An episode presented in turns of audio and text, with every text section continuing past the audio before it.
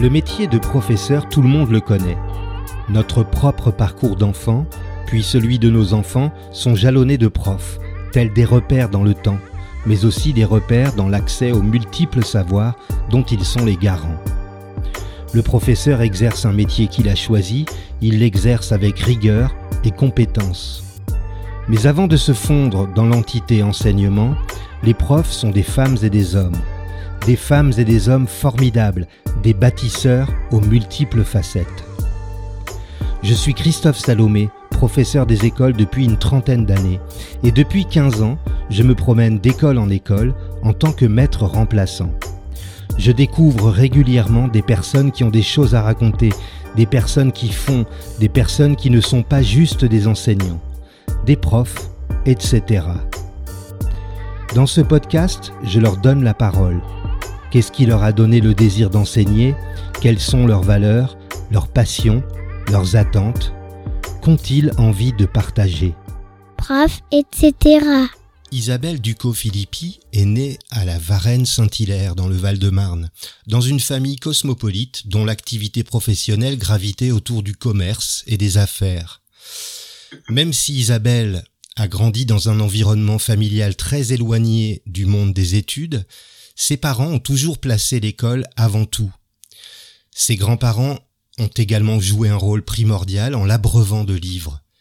C'est ce contexte qui fait prendre conscience à Isabelle que la lecture, l'imaginaire et les histoires seront au cœur de sa vie professionnelle et personnelle.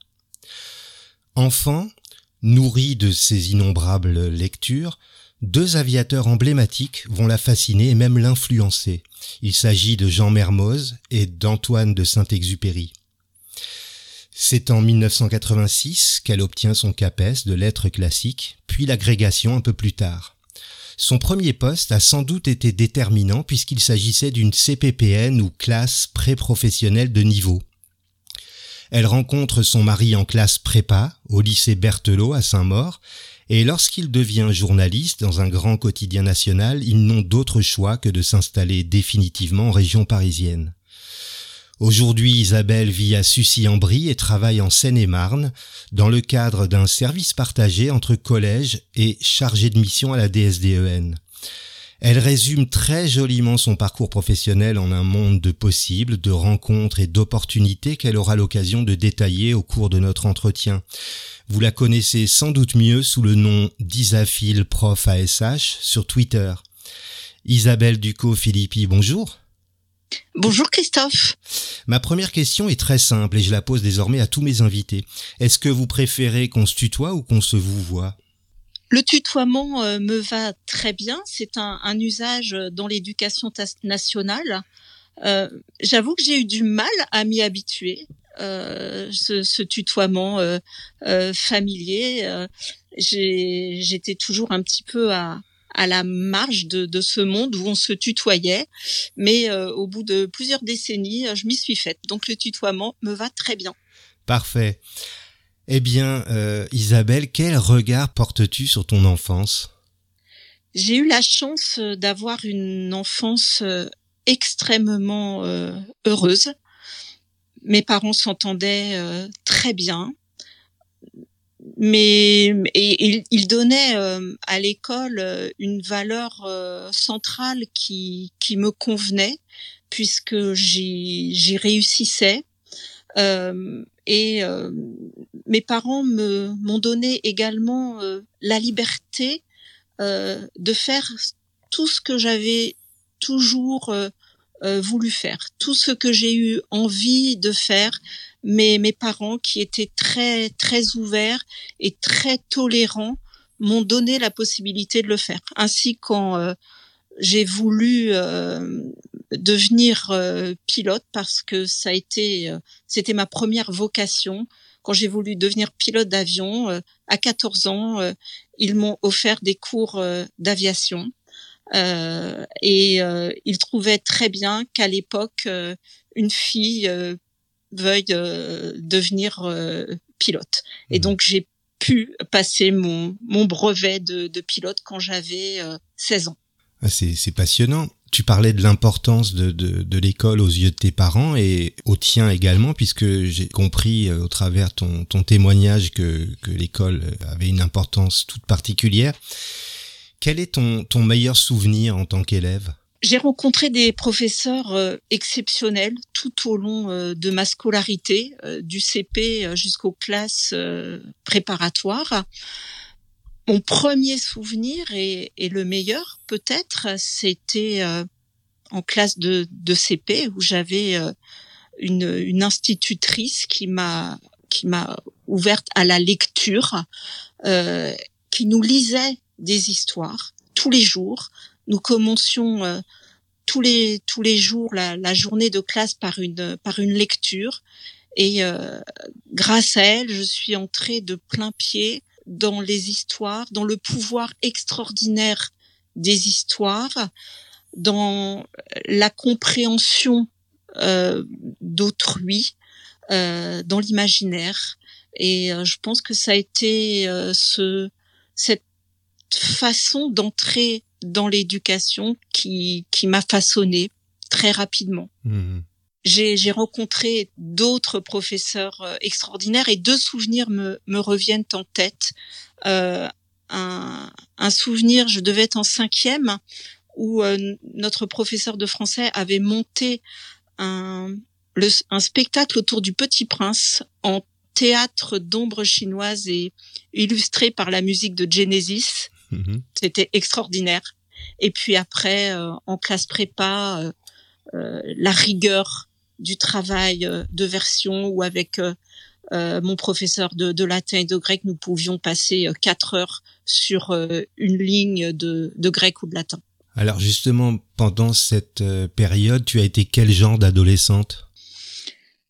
J'étais une adolescente qui ne rentrait pas forcément dans le moule des adolescents de cette époque-là, donc euh, dans les entre 70 et, et 80, c'est-à-dire que euh, la musique, euh, la mode, disons les, les, sujets qui intéressent les fréquemment les adolescents ne, ne m'intéressaient pas. j'étais, j'avais une forte personnalité, je ne me soumettais pas aux tendances. Euh, par exemple, j'ai, comme tout le monde, euh, enfin comme beaucoup plutôt, euh, j'ai goûté ma première cigarette à, à 13 ans et j'ai tout de suite dit bon ça c'est pas pour moi, je n'aime pas du tout et je n'ai plus jamais refumé derrière cette première cigarette. Et puis c'était l'époque aussi où j'étais complètement avgeek. Avgeek, c'est un terme pour dire passionné d'aviation. Donc, je m'habillais avec une, avec des combinaisons de pilote, même quand j'étais au lycée, euh, je, je, vivais ma vie, mes passions de lecture, d'aviation. J'étais moi. Prof, etc. Alors, est-ce que ces périodes de l'enfance et de l'adolescence ont influencé ton choix de, du métier de professeur que tu exerces aujourd'hui? Ah, complètement, complètement, parce que, euh, comme tu l'as très bien dit dans ton introduction, euh, j'ai été euh, nourrie et abreuvée euh, de livres euh, dès que dès que, que j'étais en capacité de lire, ce qui fait que j'ai j'ai développé un, un, goût immodéré et une capacité de lecture très importante. À 6 ans, je lisais les oui-oui comme beaucoup d'enfants à cette époque-là, mais à 8 ans, j'étais déjà sur la comtesse de Ségur. À 11 ans, je lisais tout Alexandre Dumas. À 13 ans, Solzhenitsyn. Euh, donc, j'ai toujours su que euh, la lecture constituerait euh, le cœur euh, de ma vie professionnelle. Donc pour moi, il n'y avait pas, il n'y a jamais eu d'autre perspective que celle d'être professeur de littérature, professeur euh, de, de, français. Et d'autre part, ce, ce, goût pour pour l'aviation, c'est ça révèle aussi un goût pour pour la liberté, pour pour ne rien s'interdire, pour pour tenter de, de nouvelles expériences. C'est ce que faisaient euh, Mermoz et, et Saint-Exupéry. Et euh, évidemment, euh, en toute humilité et sans me comparer à ces, à ces légendes, j'ai essayé de mettre cela dans ma propre carrière euh, professionnelle. J'ai toujours cherché à aller plus loin, à emmener les élèves plus haut dans mmh. un mouvement de verticalité. Ce, ce, mouvement de verticalité est très important dans la construction de ma vie personnelle et professionnelle. Et je pense que ça vient euh, de, ma passion pour euh, l'aviation. Mmh.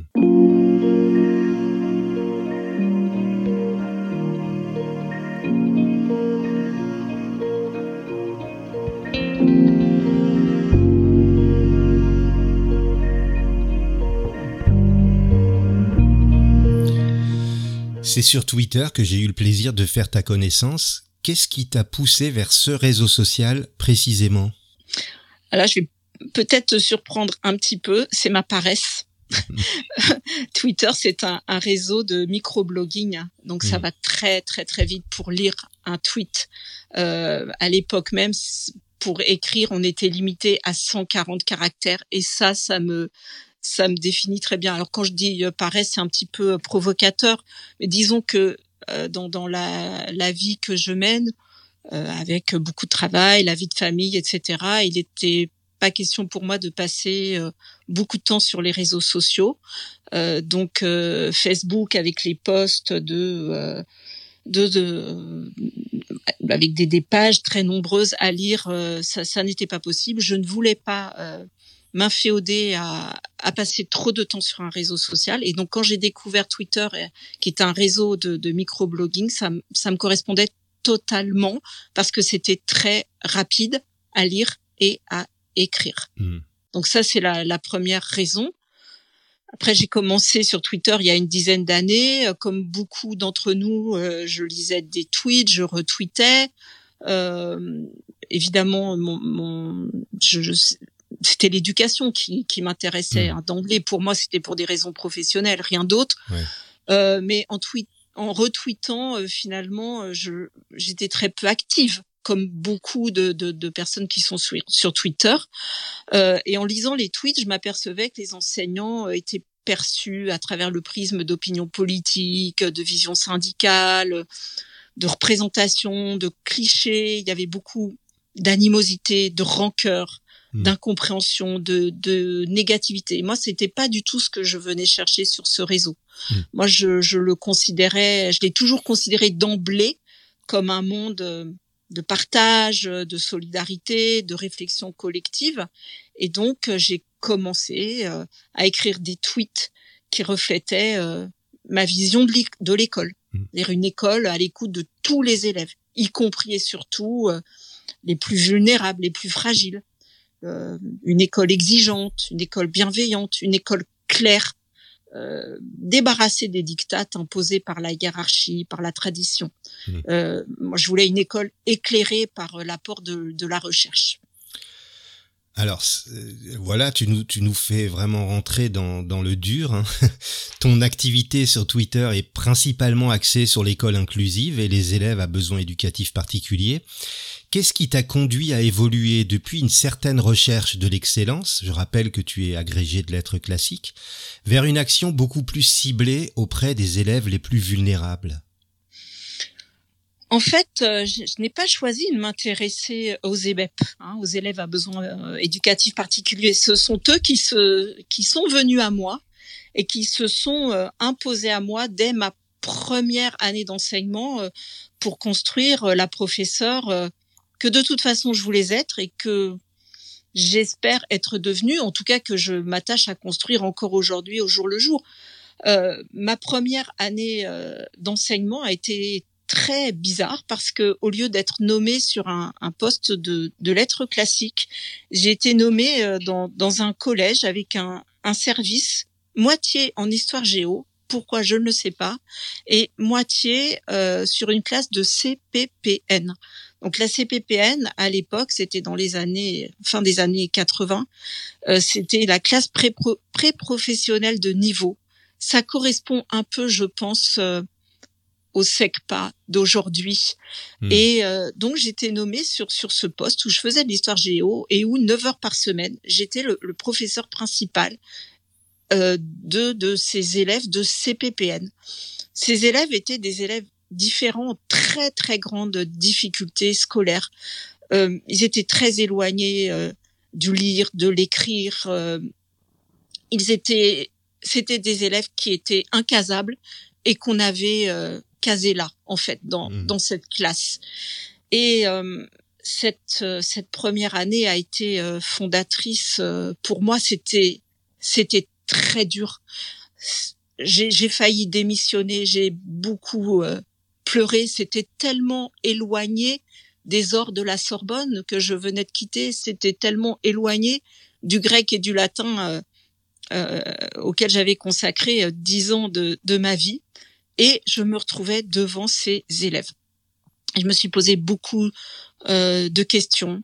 Euh, je, qu'est-ce que je devais faire? Est-ce que, est-ce que je devais démissionner ou est-ce que je devais essayer d'accompagner ces élèves donc mmh. cette année de, de, questionnement où certains élèves me, me terrifiaient, me faisaient peur, a été euh, une année où finalement j'ai construit ma, ma posture d'enseignant qui est encore la mienne aujourd'hui.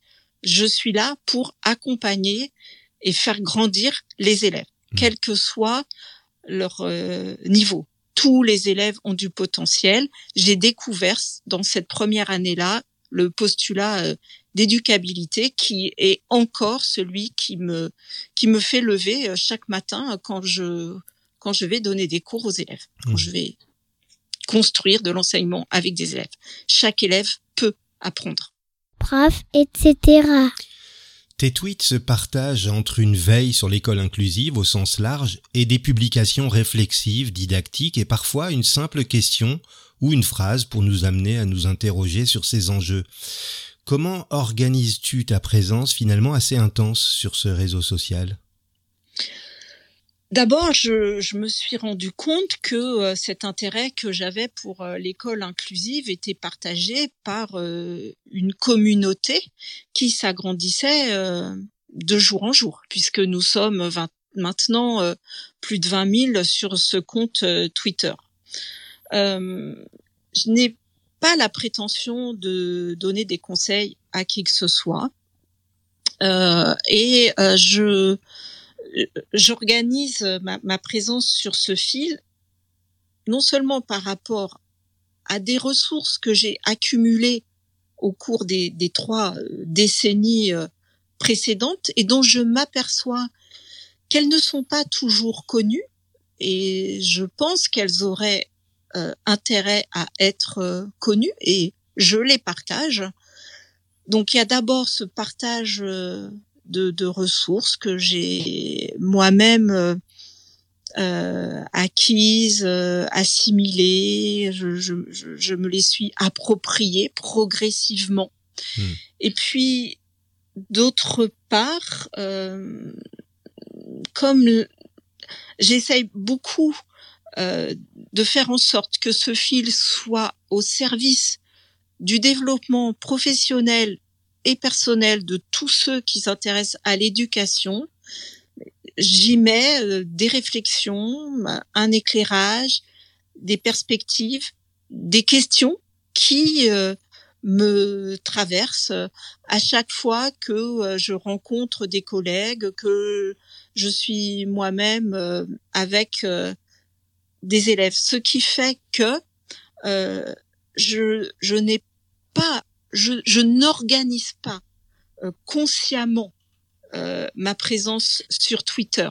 Hmm. Celle-ci est euh, le miroir euh, de mon âme, de mon cœur et de mes expériences euh, professionnelles au jour le jour. Hmm. C'est vrai que on, on voit quelque chose de quotidien en fait dans ta présence quotidien parce que alors je, je, je, vais dévoiler quelque chose. Je suis une early bird. C'est-à-dire que je, je me lève très tôt le matin. Ou plutôt je me réveille très tôt le matin à une heure à laquelle euh, euh la plupart d'entre nous nous dormons encore. À, à 5h30 en général je suis réveillée avec l'esprit euh, très affûté. J'aimerais bien avoir cet esprit là toute la journée mais non, en fait, non. Mais le matin, à 5h30, oui, j'ai l'esprit assez affûté. Et donc, euh, j'aime bien euh, commencer ma, journée euh, par 20 minutes sur, sur Twitter où je, je lis quelques tweets. et puis, ça me permet généralement, entre 6h et 7h, d'écrire un message. Pas tous les jours, mais tous les deux trois jours et ça me mmh. permet d'écrire un message, soit une réflexion, euh, soit je pense à une ressource qui pourrait euh, aider euh, les, les collègues. Et je crois que c'est ça aussi qui a fait un peu le succès de ce fil, parce que quand les collègues ou les parents se réveillent et il y a une activité très forte sur Twitter entre 7h30 et 8h30, eh bien j'ai déjà écrit un tweet. Et je mmh. pense que si je n'avais pas été un early bird, eh bien mon fil finalement euh, n'aurait pas eu euh, la, chance d'être euh, voilà suivi, élu par ces milliers de personnes. Hmm. Justement, tu, tu, l'as dit tout à l'heure, ton fil rassemble un peu plus de, de 20 000 abonnés. De quelle nature sont les rapports que tu entretiens avec cette communauté? Alors, premièrement, je ne réponds jamais à tout ce qui est haine. Hmm. sur Twitter. Et nous savons que Twitter est un, réseau social où il y a beaucoup de, de haine, de, de trollage. Euh, donc je ne réponds jamais à cela. Je me, je me suis fait euh, une règle. Oui, je me fais troller, je me fais moquer. Euh, je ne réponds jamais. Les gens pensent ce qu'ils veulent. Moi, je ne rentre pas dans ce dans ce système-là. et après, beaucoup de collègues euh, me posent euh, des questions directement sous les sous les tweets. Je, ne réponds jamais sous les tweets. Je fais toujours un message privé. Pour moi, Twitter, ça n'est pas une messagerie. Donc, je ne, je ne réponds pas sous les tweets. En revanche, à chaque fois que je suis sollicitée euh, via la messagerie privée qui est ouverte à tout le monde, je réponds du, du mieux que je peux. Il y a des étudiants, il y a des collègues, il y a des parents toutes sortes de, de, de personnes me sollicitent et euh, si je peux, euh, je, je, je, donne une indication, un conseil, euh, une aide, mais toujours avec beaucoup, euh, avec beaucoup de d'humilité. Encore une fois, je n'ai pas du tout euh, la prétention de tout savoir en pédagogie et en école inclusive. Hmm. Donc, je donne plutôt des pistes que des, des recommandations et en tout cas jamais d'injonctions. Etc. Je n'en ai pas parlé dans ton portrait, mais tu es également autrice. Tu as publié, entre autres, en 2021, Accompagner les élèves 10, c'est possible, aux éditions ESF Sciences Humaines. À qui s'adresse ce livre et qu'est-ce qu'on y trouve? Alors oui, je, suis euh, autrice, euh, j'écris beaucoup. Euh, tu, tu, as cité ce livre-là, mais j'en ai écrit d'autres ce livre-là, euh, je, l'ai, écrit d'abord et avant tout pour les collègues euh, qui euh, étaient, euh, en, qui se trouvaient démunis par rapport euh, à l'aide qu'ils souhaitaient apporter aux, aux, élèves euh, qui euh, présentent un ou des troubles spécifiques du langage et des apprentissages. On dit les troubles 10. Mhm. Il se trouve que, euh, étant aussi enseignante spécialisée, j'ai le KPI, j'ai développé une expertise précisément sur ces élèves-là. Une expertise à la fois théorique, mais une expertise aussi très pratique, très pragmatique sur comment faire en classe pour aider euh, pour accompagner plutôt euh, ces élèves, pour ne pas leur rajouter euh, des obstacles supplémentaires euh, euh dus aux troubles. Et donc, j'ai souhaité dans ce livre m'adresser à mes collègues qui avait des élèves 10 en classe. Nous en avons tous. Il y a environ 8% euh, euh, d'élèves 10. Euh, La prévalence est environ 8%. Donc nous avons tous des élèves 10 en classe. nous ne savons pas forcément de quoi il s'agit. Nous ne savons pas quoi faire. Nous ne sommes, savons pas comment les repérer comment leur parler, comment les accompagner, comment accompagner les familles. Donc, j'ai souhaité partager mon expertise auprès de mes collègues. Hmm. Le livre s'adresse aussi euh, aux parents qui sont eux-mêmes très démunis à la fois dans le parcours de santé pour arriver jusqu'au diagnostic et puis ensuite pour euh, accompagner euh, dans le travail personnel leurs enfants. Prof, etc. Alors tu l'as dit, tu as également publié de nombreux ouvrages dans, dans le cadre de ta matière, les lettres classiques. Mais tu as également participé à l'élaboration d'un cahier de SVT en cycle 4. Quelle a été ta contribution à ce projet? Alors c'est un, un, projet que sur lequel j'ai beaucoup travaillé avec un, un inspecteur de SVT et aussi des collègues de SVT. Et l'idée euh, de ce projet était de faire un, un cahier de SVT où l'on prenait les élèves main dans la main pour les aider à construire le raisonnement euh, scientifique. Les manuels scolaires sont souvent une juxtaposition euh, d'exercices, euh, de fiches, de schémas, notamment en SVT. Et ma contribution a été finalement d'aider les collègues qui écrivaient le manuel à rendre explicite euh, la, la, démarche euh, du raisonnement scientifique. Donc, hmm. je les ai beaucoup aidés à être davantage explicites dans leur démarche. Et ça rejoint euh, euh en particulier toutes les, les publications sur euh, l'explicitation. Mhm. J'allais, j'allais le relever effectivement. C'est tout à fait euh, emblématique de ce à quoi on assiste actuellement et peut-être que tu as été précurseur dans, dans ce domaine-là. Les, les élèves à besoins éducatifs particuliers et justement ceux qui ont des troubles cognitifs ont besoin d'être accompagnés sur la cognition, donc sur leur leur euh, leur façon d'apprendre. Et euh, on, on, on, peut les les guider plus explicitement pour passer d'une activité à l'autre, pour construire le raisonnement. Et c'est ce que nous avons cherché à faire dans ce, dans ce cahier de SVT. Hmm.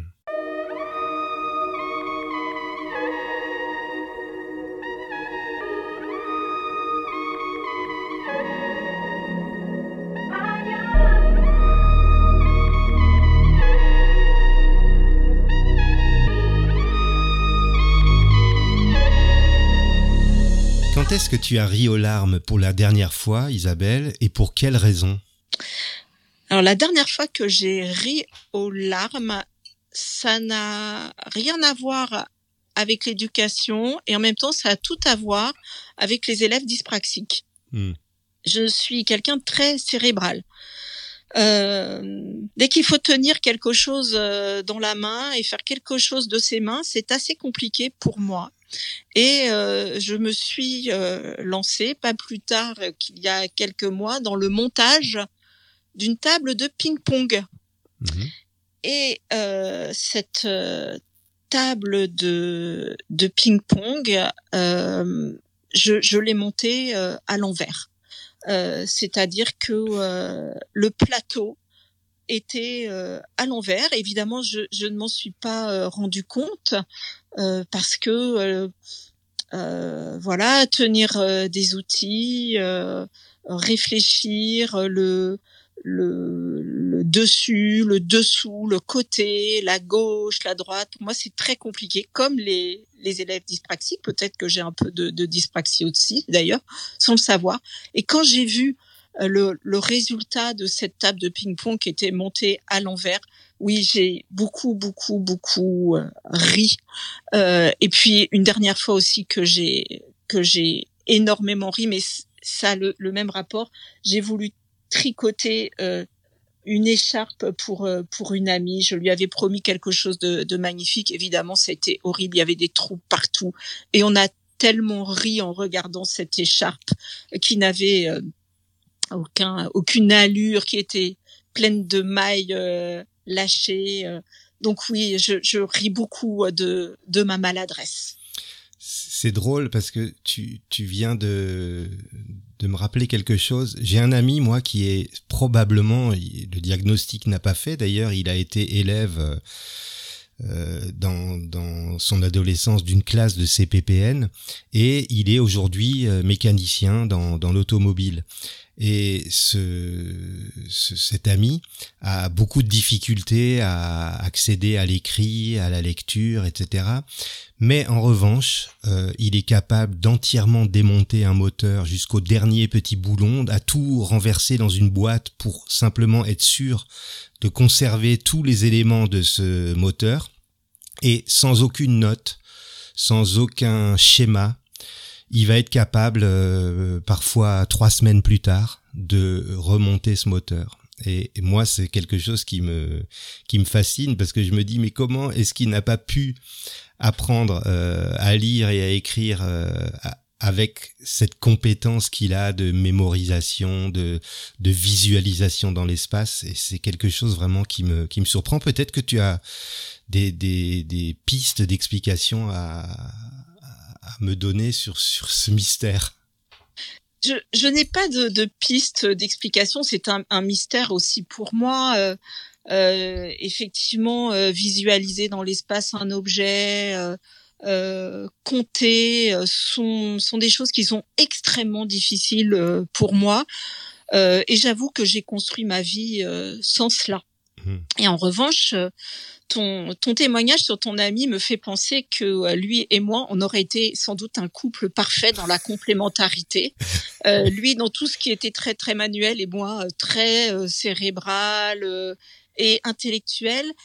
Et on aurait sans doute fait de grandes choses ensemble. Et je crois que justement, c'est tout l'intérêt dans la classe d'avoir des élèves qui ont des compétences extrêmement euh, différentes et qui se mettent ensemble autour d'un projet. Euh, je crois beaucoup à la coopération. Je crois euh, beaucoup euh, au travail collaboratif où chacun apporte ses compétences pour arriver au, au chef-d'œuvre espéré, attendu, voulu. Hmm. et en cela, je, je crois que la classe euh, est nécessairement collective ou hmm. n'est pas. Prof, etc. Est-ce que tu peux me citer un moment préféré de ta journée, qu'il soit professionnel ou plus personnel? Ah, Le moment préféré de, de, de, de la journée, c'est dès que je me réveille le matin. Je pense à une phrase euh, de Marc Aurel. Tous les matins, je pense à cette phrase qui est j'essaye de, de, retrouver euh, la citation parfaite. Euh, Rappelle-toi ce privilège, ce privilège que tu as euh, de respirer et de rire chaque matin en te levant. C'est pas tout à fait la citation, mais c'est c'est l'idée. Hmm. Euh, chaque chaque moment où nous vivons pleinement dans l'intégrité du corps et de l'esprit est un moment privilégié. Donc j'essaye d'avoir cette idée euh, en tête euh, à chaque moment euh, de, de la journée quand j'ai comme tout le monde un coup de mou, une pensée déprimante, un souci. Hmm. nous vivons, nous respirons et c'est un privilège. Hmm. Donc profitons de chaque moment de la vie quand elle est là.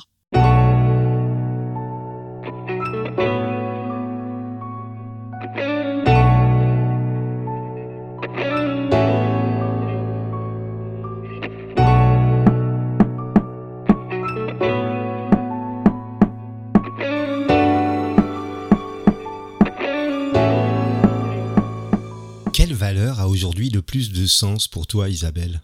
La valeur, euh, celle que j'ai toujours eue, euh, c'est celle de mettre de, l'humain euh, au cœur de tout. j'ai vraiment tenté de façonner ma vie entière autour de cette valeur de de l'humanisme, mettre de l'humain pour tenter de de perfectionner le le monde autour de soi dans, dans un rayon très très modeste bien sûr, mais vraiment tenter euh, euh, d'éclairer et, et, de rayonner euh, autour de soi avec et pour les autres. Prof, etc. Quelle compétence ou capacité qui te rend bien des services dans ta vie te rend un peu fier La compétence d'écrire, la compétence d'écrire, de, de, de de très nombreuses personnes sont bloquées avec l'écriture, Mm. ne parviennent pas à écrire. Euh, écrire trois lignes est, est un enfer. On ne les comprend pas. Moi, j'ai j'ai eu dans le dans la part de vie qui m'a été accordée dans ce qu'on a ce que les Grecs appelaient la moira, dans cette destinée qui m'a été accordée, j'ai eu la chance d'avoir depuis toujours cette capacité euh, d'écrire qui me procure d'abord de très grandes joies parce que j'écris euh, euh, pour moi-même, j'écris euh, avec euh, autrui et cette capacité euh, d'écrire m'a permis euh, aussi de d'aller vers des études passionnantes euh, et de faire de ma passion mon métier, ma profession. Donc quand on a la chance de d'avoir cette harmonie parfaite entre euh, la passion et la profession, eh bien on est une personne qui est comblée. Mm. Et aujourd'hui, je suis comblée. prof, etc. Si tu pouvais te mettre dans la peau de quelqu'un d'autre, vivant ou mort, pour une journée seulement, tu choisirais qui? Ah, je choisirais, euh, je choisirais euh, euh, d'être une, une star de, de la chanson. Mhm. Euh, J'adorerais euh, émouvoir euh, par euh, mes compositions, par ma voix. Euh, J'adorerais euh, émouvoir euh, des millions euh, euh, de personnes. Être Freddie Mercury serait euh, euh, vraiment euh, le comble du bonheur. Tu viens d'évoquer euh, Freddie Mercury, ça me propulse euh, vers ma prochaine question. Comment définis-tu le succès? Le succès, c'est une, c'est, une, une notion euh, difficile euh, à définir. C'est le caractère favorable de, de ce qui arrive. Est-ce que moi, j'ai, est-ce que j'ai réussi? Est-ce que je suis dans le succès? Oui, sur mon fil Twitter, euh, sans doute, peut-être, cette communauté qui s'élargit au fur et à mesure montre que euh, finalement, euh, cette publication était attendue. Je crois que le succès, c'est c'est être heureux et en harmonie avec ce que l'on fait. Donc j'ai un résultat heureux dans dans ma vie euh, personnelle, dans ma vie de famille, et puis un résultat heureux aussi euh, dans, dans mon travail au jour le jour euh, avec euh, les élèves. Je, je m'y sens bien, je, je me sens en, en harmonie avec ce que je fais. Puis j'ai aussi ce résultat heureux et que je sur lequel je, je ne comptais pas du tout, auquel je ne m'attendais pas sur Twitter. Euh, parfois, on me dit oui, tu es une influenceuse. Euh, donc, euh, je, je suis en harmonie avec ce fil parce que euh, j'y mets euh, euh, tout ce que je souhaite partager en éclairage, en perspective, en ressources avec mes collègues. Donc, le succès, c'est c'est d'être heureux dans ce que l'on fait. Donc aujourd'hui, je, oui, je, je suis heureuse dans ce que je fais. En tout cas, je suis en harmonie avec ce que je fais et ce que je suis. Eh bien, tu vois, le, le temps passe très très vite euh, à, à échanger comme ça avec toi. Mais j'ai une dernière question euh, à te poser. Qu'est-ce que tu te souhaites pour les deux prochaines années? Je ne me souhaite rien d'autre que de garder l'intégrité de mon corps et de mon esprit. Hum, C'est déjà énorme. Et oui, ça l'est.